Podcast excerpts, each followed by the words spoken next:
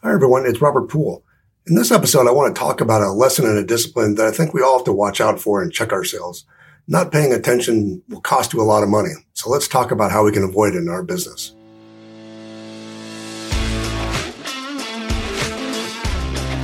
You have a small B2B business. Are you frustrated with the lack of resources to grow in B2B? So where do we go to learn how to grow our B2B business?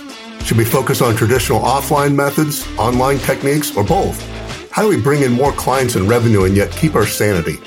I'm Robert Poole.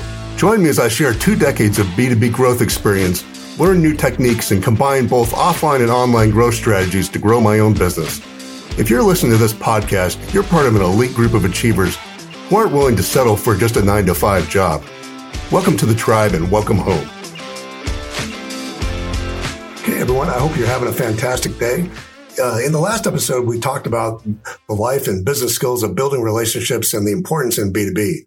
Today's topic is one I constantly have to check myself on, and that topic is how we evaluate growth, marketing, and sales techniques. About 23 years ago, I was a stockbroker at Merrill Lynch, and it was a time when Merrill Lynch was really pushing moving from a transaction commission-based stock trading to more of an emphasis on getting larger clients and putting them into programs where professionals manage their portfolios. It was the same concept as a mutual fund, except for the basket of stocks was actually owned by the client. Anyway, at the time, I had a mentor named Eric Harding who taught me a lot about the business. And so thank you, Eric, if you happen to listen to this. He was a veteran cold caller to residential prospects and has built his book of business completely on cold calling. Like a lot of companies training their salespeople, Merrill Lynch recommended a variety of approaches, and one of them being cold calling. There were, of course, other ways to market, like sending mailers, networking, and doing seminars, and that sort of thing. But like a lot of young salespeople and marketers, I tried different approaches, which seemed like a good idea. I remember sending out, I think it was about 1,000 or so mailers and getting a couple call-ins, which I was able to convert one or two of them into small clients. I ran to my mentor and I was so excited that my mailers had brought in some clients. And he reminded me of something he used to say often, which was everything works sometimes. What he meant by that was that no matter what marketing technique you use, you're likely to have some level of success. The real question you should be asking at that point is that repeatable consistently? And does it justify the investment? What kind of ROI are you getting for your money? And are there better uses for that money? You know, I kind of learned this the hard way back then. Immediately after I got the initial responses, I decided, well, if 1,000 work, then hey, let's do 2,000 should bring in double the results. Well, I send the second batch of 2,000 and it brought in exactly 0 clients. I was crushed. I thought I had hit a gold mine and double the investment would double the return. And it was just a function of throwing money at the strategy. I then decided, well, maybe it's my sales message in the mailer. So I changed things up and mailed to another 1,000. And if I remember this correctly, this time I got 1 response. And with this disappointment, I gave up on mailing and went back to the next marketing idea. All in all, I think the period of time that I sent these mailers out was, over about a month's period of time. So what mistakes did I make? First of all, I got overly excited about some initial results and assumed they would continue. You simply can't make an assumption based on a small sample in a short period of time. My business partner at Sales Double used to say even a dog with a note in his mouth would get some sales, which goes back to the everything works sometimes concept. The second mistake I made was not giving the marketing campaign enough time to get to the critical mass and start bringing in clients consistently. I gave it a few thousand mailers and a month or so effort and then gave up. Most marketing strategies take time, and especially this is true in B2B. What I should have done is continue to send out mailers at some frequency, once a month or whatever, and then looked at results in 3 or 6 months to evaluate the results. Just because you hit a sale right out of the gate means nothing. I mean, it's like going to Vegas and putting a nickel in the slots and you win big. And what do most people do? They take that money and throw it right back in to the slot machine with no results and lose it all again. Professional gamblers know that the only way to win is to play consistently over a period of time as that house's edge gets smaller over a period of time. In our business at Sales Double, it's very frustrating when we get a new client on board, set up a long-term campaign for them, only to have them call us in a week into the campaign unhappy with results. In my mind, you have to give any marketing technique at minimum of 3 months before you evaluate its effectiveness. Anything less than that is not going to give you a true picture of that technique. The only way to shortcut this is to accelerate and throw a ton of money at one technique to get a large sample. And this might give you some indication of long-term results, but it's not the best case scenario because you also lose factors of the time of year, what's happening in the news cycle, and any other factors that are going on externally that might skew results. This is very important when it comes to cold calling and definitely in B2B in general. So back to my story, the other major mistake I made was changing the sales message too quickly. I should have spent at least 3 months with the exact same strategy, and then based on the results, change one variable of the campaign, like the sales message. Notice I said one variable. That might be the sales message or your target audience slash list or your offer or whatever. If you change more than one variable in a campaign, even with a large sample size, you won't really know what the change was that actually made the results increase. Then you have to test the two variables again, and I'm a very analytical person by nature, so this makes sense to me.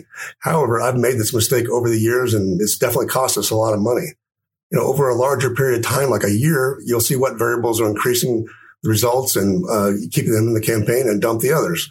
So how does this apply to your business? I'd recommend you try multiple marketing campaigns and methods and judge them over time in isolation. When something fails over time, don't get discouraged. That just means that you've figured out another way not to increase results. And eventually, you'll be left with only the techniques in your campaigns that actually yield good results.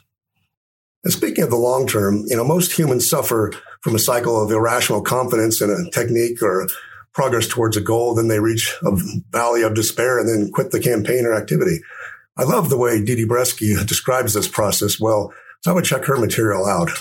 I've seen this over and over again in my life when trying to achieve a goal or implement a campaign. When the idea is fresh, we get excited about it, even if we have no proof that it will work, sort of an optimism with no backing in fact. Then over time, as the campaign progresses, we see lower results or the results flatline, and we tend to quit and move on to the next thing that we think will work. Instead, we should keep pushing a little longer so we have enough information to evaluate and make a decision.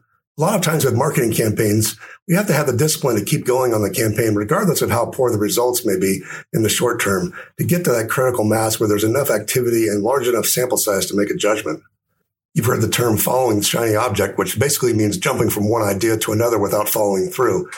And this habit can really wreck a B2B business, as the sales cycle and therefore the marketing campaigns tend to be measured in months, quarters, or even years.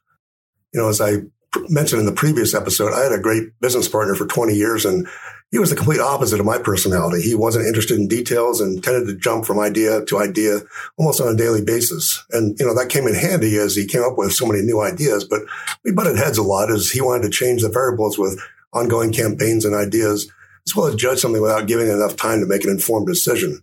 This actually worked out well, and I thank God for the time I had with him, because the combination of the two personalities got the best of ideas and the analysis of those ideas. Having a good business partner or partners is a big force multiplier, but I'll save that for another episode. So the takeaways I'd like you to consider when it comes to evaluating marketing techniques is that you should be very careful in evaluating your campaigns and strategies. Make sure you're evaluating your campaigns over a long enough period of time to make sure the results are what you think they are, and not judge things positively or negatively in the short term. Obviously, this period of time changes based upon your industry, but in general, you should be talking about months instead of weeks or days.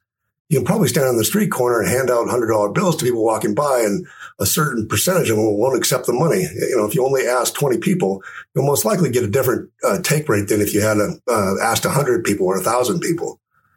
Next, although very tempting, and I'm certainly guilty of this, don't change more than one variable in your campaign until you have enough data to evaluate, or you're going to make decisions based upon possibly unclear data.